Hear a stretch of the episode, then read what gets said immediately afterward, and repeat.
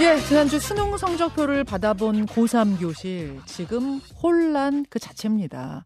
킬러를 없애서 사교육을 좀 줄여보자 했는데 킬러의 버금가는 준 킬러가 확 늘면서 뒤통수 맞았다 이런 분위기고요. 더 큰 문제는 선택 과목 간의 난이도 조정 실패입니다. 문과가 고르는 수학은 확률과 통계고 이과가 주로 고르는 수학은 미분적분인데 이 둘 사이 난이도 조정에 실패하면서 똑같이 100점을 맞아도 표준 점수로 바꿀 경우에 11점 차이가 납니다. 근데 여러분 요즘 대입은 1점, 2점 싸움이거든요. 무려 11점 차이란 건 있어선 안 되는 점수 차입니다. 이렇게 되다 보니 이과의 문과 침공은 사상 최대가 될 거라는 전망이 나오고 있는데요. 이게 말하자면 공대 지망하던 학생이 보험 들듯이 일단 국문과로 진학을 하는 거예요. 그랬다가 재수를 한다는 거죠. 그러면 문과 대학의 공동화 현상, 붕괴 현상이 벌어지는 겁니다. 아, 이게 우리 대학, 나아가 우리 사회에 얼마나 심각한 부작용을 낳는지 오늘 한번 전문가와 진단해 보겠습니다. 종로학원 임성호 대표님 어서 오십시오. 네, 안녕하십니까. 왜 문과 침공이 이게 심각한 문제인가? 여기부터 좀 우리가 짚어봐야 될 것 같아요. 예를 들어서 기계공학과를 꿈꾸던 학생이 갑자기 국문과로 교차 지원했어요. 뭐 철학과로 교차 지원을 했어요. 뭐 꿈이 바뀌어서 그런 거면은 뭐 괜찮은데 그냥 점수 맞춰서 갔어요. 그러면 대학 잘 다닙니까? 뭐 우선 그 상위권 대학에 진학을 할 수 있기 때문에 이과에서 문과를 일단 넘어갔다고 봐야 되겠죠. 그 전공보다는 그 대학의 브랜드를 우선시했다 이렇게 볼 수가 있는데 예. 그렇게 되면 아무래도 부적응의 문제가 발생을 할 수가 있고 또 적응을 잘 했다 하더라도 예. 원래 그 대학의 학과에 가려고 했던 문과 학생들은 어떻게 보면은 제도상에 있어서 열심히 했지만은 좀 피해를 봤다 이렇게도 볼 수 있기 때문에 음. 적응의 부적응의 문제도 문제가 될 수가 있고 예. 또 어 실제 또 잘 다니고 있다 하더라도 음. 어떤 시험의 결과적인 점수에 따라서 전공이 바뀌어지고 또 목적을 했던 학생들이 또 떨어지고. 탈락을 하는 이런 네. 경우가 생길 수 있는 문제가 있죠. 제가 2023년도 자료는 없고 2022년 자료를 봤는데 서울대 문과대 합격생의 절반이 원래 이과 지망이었다. 서강대 문과대 합격생의 80%가 원래 이과 준비생이었고 경희대는 문과 60%가 이과 지망이었죠. 네. 예. 문제는 이제 붙어놓고 이 학생들 중에 상당수가 이과 가려고 다시 재수를 한다. 뭐 그런 그런 분위기라면서요. 뭐 통계가 저 지난해 서울대학교 같은 경우에 한 83명 정도, 전체 한 400명 정도가 학교를 그만뒀었는데 네. 1차 년도에 44%가 문과 합격생 중에 이과 학생들이었죠. 네.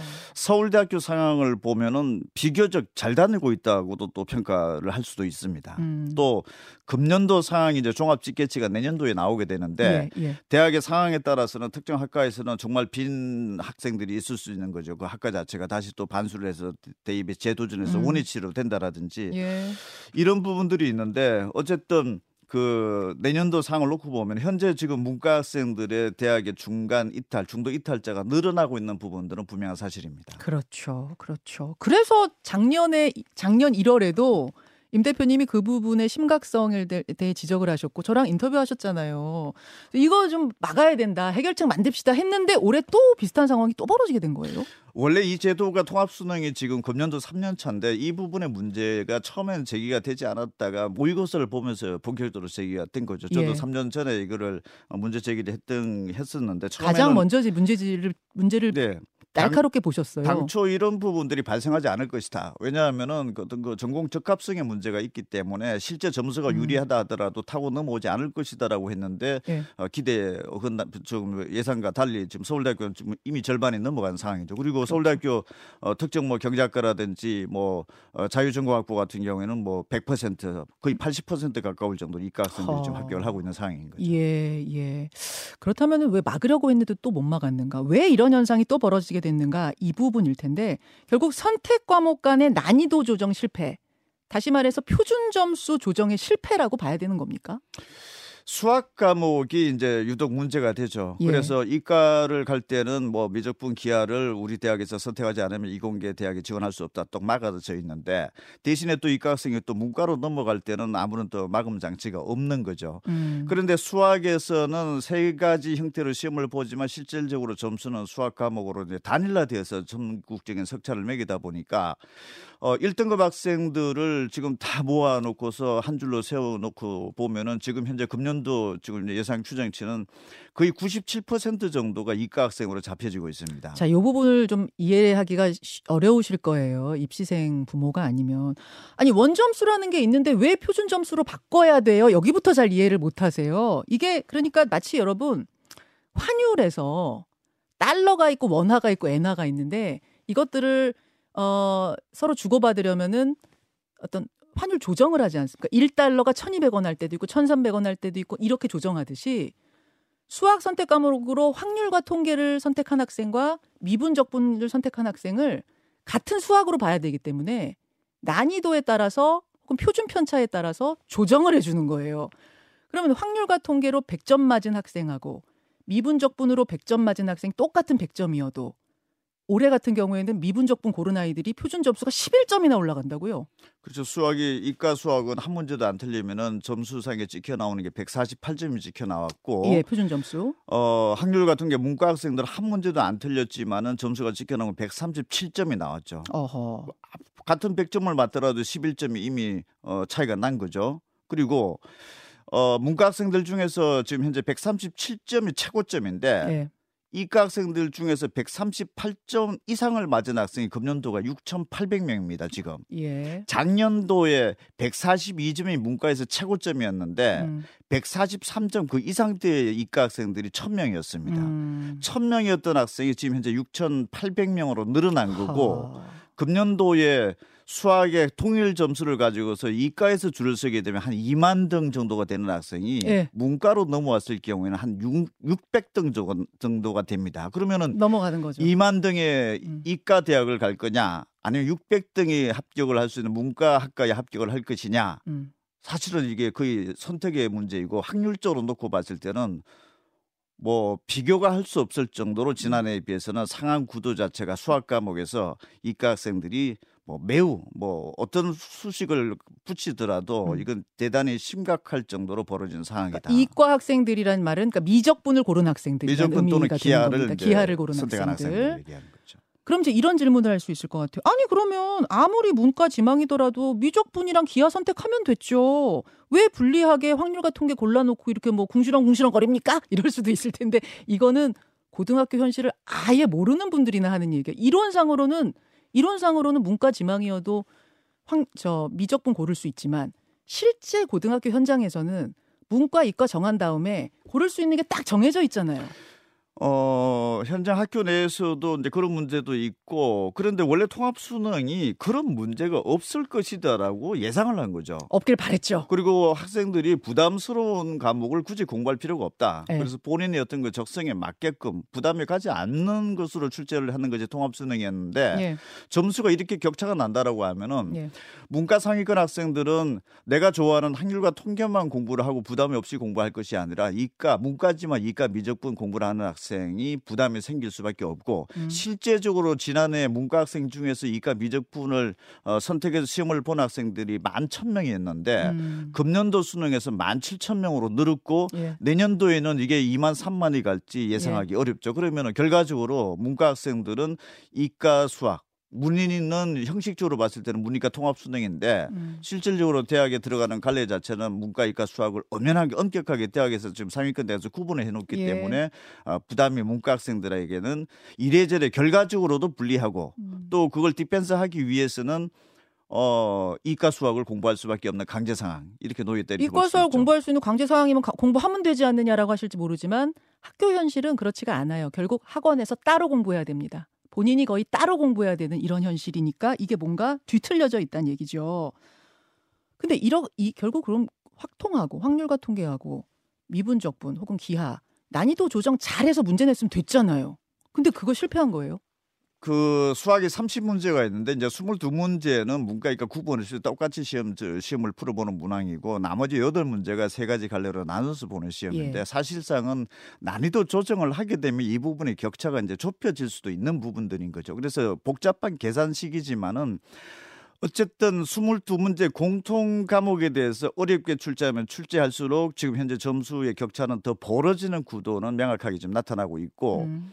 그러면 이번에 수학에서 22번이 대단히 논란이 된 거죠. 그러면은 미적분 기하 선택한 학생들 중에서 가장 어려웠다고 지금 지저 지목이 되는 22번 문항은 대단히 잘 풀었을 수도 있고 네. 또 어, 문과 학생은 그만큼 덜 풀었을 수도 있는데 문제는 여덟 문제씩 각각 나누어서 보는 그 확률 같은 게 미적분 이 기하 문제 예, 이 예. 부분에 있어서는 어, 사실은 미적분 문제는 조금 더 쉽게 출제한다라든지 음. 반대로 확률과 통계는 조금 더 어렵게, 어렵게 출제한다라든지 이런 조정이 됐으면 되는데 이 조정이 어, 11점 차까지 벌어지게 만들었다라고 하는 것은 1년 차가 3점 차, 지난해가 3점 차, 예. 금년도는 11점 차로 거의 무려 한 4배 정도가 지금 벌어진 상황인 거죠. 그래서 어, 만약에 수시에 불합격을 했을 때 예. 정시에 1월 3일부터 내년도 원서 접수를 할 때는 대단히 문과 학생들에게서 이런 부분들을 어, 깊이 있게 지금 우려하는 어. 상황에 따라서는 굉장히 좀 공포다 이렇게도 볼 수 있는 상황이기도 합니다. 지금 문과 교실은 거의 공포 패닉 상태라고 하도 아니 100점을 맞았는데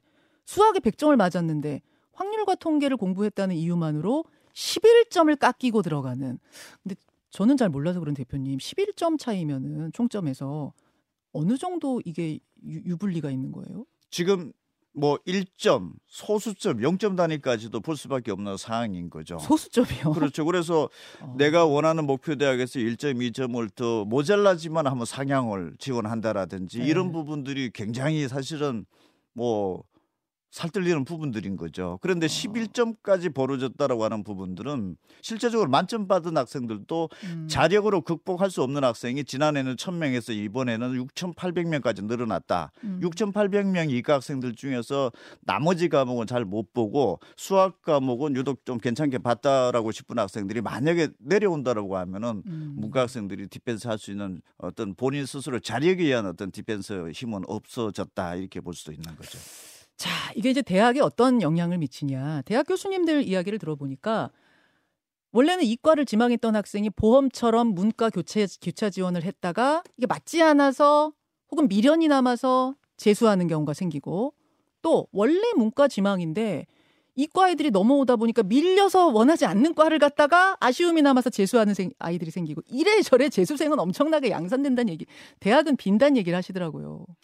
연쇄적으로 이 이동 현상들의 하나의 또 원인 제공이 될 수도 있다라고 하는 것은 분명하죠. 지난해만 하더라도 서울대, 연세대, 고려대 지금 현재 대학을 다니다가 중간에 그만둔 학생이 2,100명이었었고 서울대, 연세대, 고대 그렇죠. 전국적인 상황에서 대학을 다니다가 중도 네. 탈락한 학생이 지난해만 하더라도 10만 명이 넘었습니다. 와. 그리고 서울권 소재 대학에서만 대학을 다니다가 중도에 그만둔 학생이 음. 17,000명까지 나왔다라고 하는 부분들은 예. 사실은 지금 현재 통합 수능에 따라서 어떤 문이과 교차 지원의 어떤 그 유불리점 이런 부분들도 음. 대학을 다니고 난 다음에도 또 다시 대학을 또 어, 이동을 해야 된다라고 하는 어떤 어, 이런 부분들이 음. 어, 뭐 어떤 나름의 어떤 그 비용 발생이라고도 볼 수도 있는 거죠. 예, 예.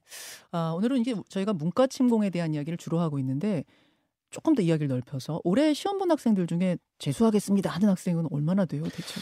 지금 채점 결과가 나오고 나서 긴박하게 하면 저희가 또 뭐 한 조사를 한번 해봤을 때는 네. 40%가 넘는 학생들이 그 이번에 어 재수 대입 재도전을 불사하고서라도 정시에 원서를 내겠다. 그래서 반드시 어. 대학을 어, 들어가야겠다 이런 심리가 지금 아닌 것으로 나타났고 근데 그런 어. 원인들은 어 1차적으로 좀 부담이 없는 수능일 줄 알았었는데 1교시부터 부담을 크게 받아서 국어 예. 원래 본인의 정상적인 페이스 실력 발휘를 못했다라고 하는 학생이 또 있을 수도 있는 거고 음, 또 음. 점수의 불확실성 등이 대단히 높아졌기 때문에 어 어떻게 보면은 그냥 뭔가 예측하기가 어렵다라는 거죠. 음흠. 그래서 어 어떤 그 도전적 어떤 그 상향 쪽에 어떤 기반을 둔 지원 패턴이 지금 나타날 가능성이 높은 것으로 지금 현재 인식이 되고 있고 음. 지원 자체도 상향의 좀 무게 비중이 하향보다는 거의 두 배 이상 앞서고 있고 아. 그다음에 이런 부분들의 기저에는 예. 어, 대입 제도전을 해서라도 어, 원서는 그런 패턴으로 내겠다 이런 생각을 아. 지금 현재 하고 있는 것으로 집계는 되고 있습니다. 아니 킬러 문항 없애자 내지 말자. 그래서 아이들도 좀 편하게 해주고 사교육도 조금 줄일 수 있으면 줄여보자라는 게 취지였던 건데 근데 왜 이렇게 된 거예요? 왜 다 재수하겠다고 다시 다시 사교육 찾아가고 왜 그런 거예요? 어 지난해 6월달 이후부터 갑작스럽게 이제 출제 패턴이 좀 바뀌어지다 보니까 지금 국어 같은 경우에서는 지금 현재 수능 점수 체제가 나오는 게 2005학년도부터 이런 점수 표준 점수 100분위 등급 이 세 가지가 나오는 방식인데 지금 국어가 제일 어려웠었죠. 음. 그리고 실제 수험생 답변 자체도 평소 때보다 제일 못 본 것이 국어 시험이다. 그럼 1교시 때부터 시험을 망친 학생들 멘탈 붕괴라고 그러죠. 예, 그게 예. 2교시, 3교시, 4교시까지 갔던 학생들이 일단은 아, 많아졌다 이렇게 볼 수 있기 때문에 어떻게 음. 보면은 정상적으로 잘 페이스 관리를 하면서 학습을 해왔던 학생들을 한번 흔들었다. 이렇게도 볼 수가 있는 거죠. 그러면서 결과적으로 좋은 결과가 나왔으면 음. 이런 부분들이 인식이 안 될 텐데 음. 생각했던 것보다는 어, 본인 입장에서는 조금 좋지 않은 결과가 나온 학생들이 일단 많다. 물론 음. 변별력이 높아져서 우수한 학생들에게서는 더 유리한 어떤 그 경쟁력을 확보했다. 이런 측면도 사실 또 분명히 있긴 음. 하지만 어, 좀 그런 학생들도 대단히 많다. 반대적인 학생들도 많다. 이렇게 볼 수도 있습니다. 예. 다시 이야기를 좀 돌려서요. 이 문과 침공 이야기. 아, 결국 사회의 근간이 되는 인문 사회 분야의 붕괴를 가져온다는 측면에서 당장 좀 시급하게 막아야 할 텐데 어떤 방법이 있겠습니까? 지금 이제 대학들이 지금 이 시점 이후부터 대학에서 할 수 있는 부분들은 이제 탐구 영역에서 변환 표준 점수라고 합니다. 이게 음. 그래서 지금 이제 성적표상에 찍혀 나오는 어떤 점수가 탐구 영역 사탐 과탐인데 네. 이 부분을 이제 조정 작업을 대학에서 지금 이 시점 이후부터 할 수도 있습니다. 그래서 어. 만약에 가탐을 선택한 학생들이 인문계로 넘어왔을 경우에는 사탐 선택 학생들보다는 페널티를 줘서 감점을 준다라든지 음. 이런 부분들이 이제 이번 주하고 다음 주에 이제 진행이 돼서 나올 텐데 문제는 이제 어. 그 교육부에서도 그런 얘기는 했었죠. 이과에서 문과 넘어오는 이런 부분들에 대해서 좀 대학에서 제도적으로 좀 막는 장치를 강구를 좀 해달라 예, 예, 이렇게 했는데 청했었어요. 결과적으로 놓고 봤을 때 대학에서는 뭐 현행대로 그대로 간다라는 입장이 나온 거죠. 그래서 아, 어, 이과에서 문과로 넘어오는 것은 특별한 장벽이 없고 음, 문과에서 이과로 넘어가는 것은 여전히 장벽을 둬놨기 때문에 음. 어, 지금 현재 점수 구도상으로 놓고 봤을 때는 대학이 갑작스럽게 지금 뭐 대학도 어, 모집 정원 채우기가 급급한 상황에서 음. 이과생이든 문과생이든 굳이 오려고 하는 것을 막을 필요는 있겠느냐 이런 입장이 나타날 가능성도 어, 충분히 있습니다. 아, 그렇다 보니까 이게 잘 막아지지 않는다는 말씀. 내년도 수능 출제할 때는 특히 이제 수학 같은 경우에 선택 과목의 난이도 조정 더 신경을 써야겠네요.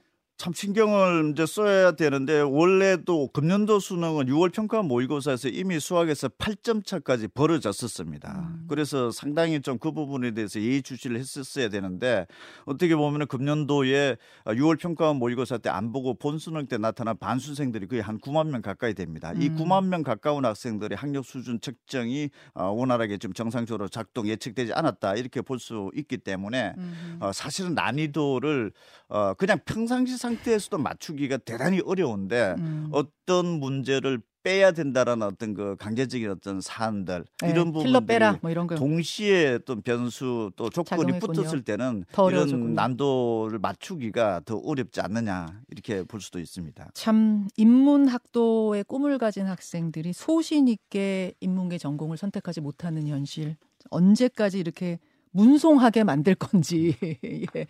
이 물음표를 던지면서 오늘 여기까지 말씀 나누죠 종로학원의 임성호 대표님 오늘 고맙습니다.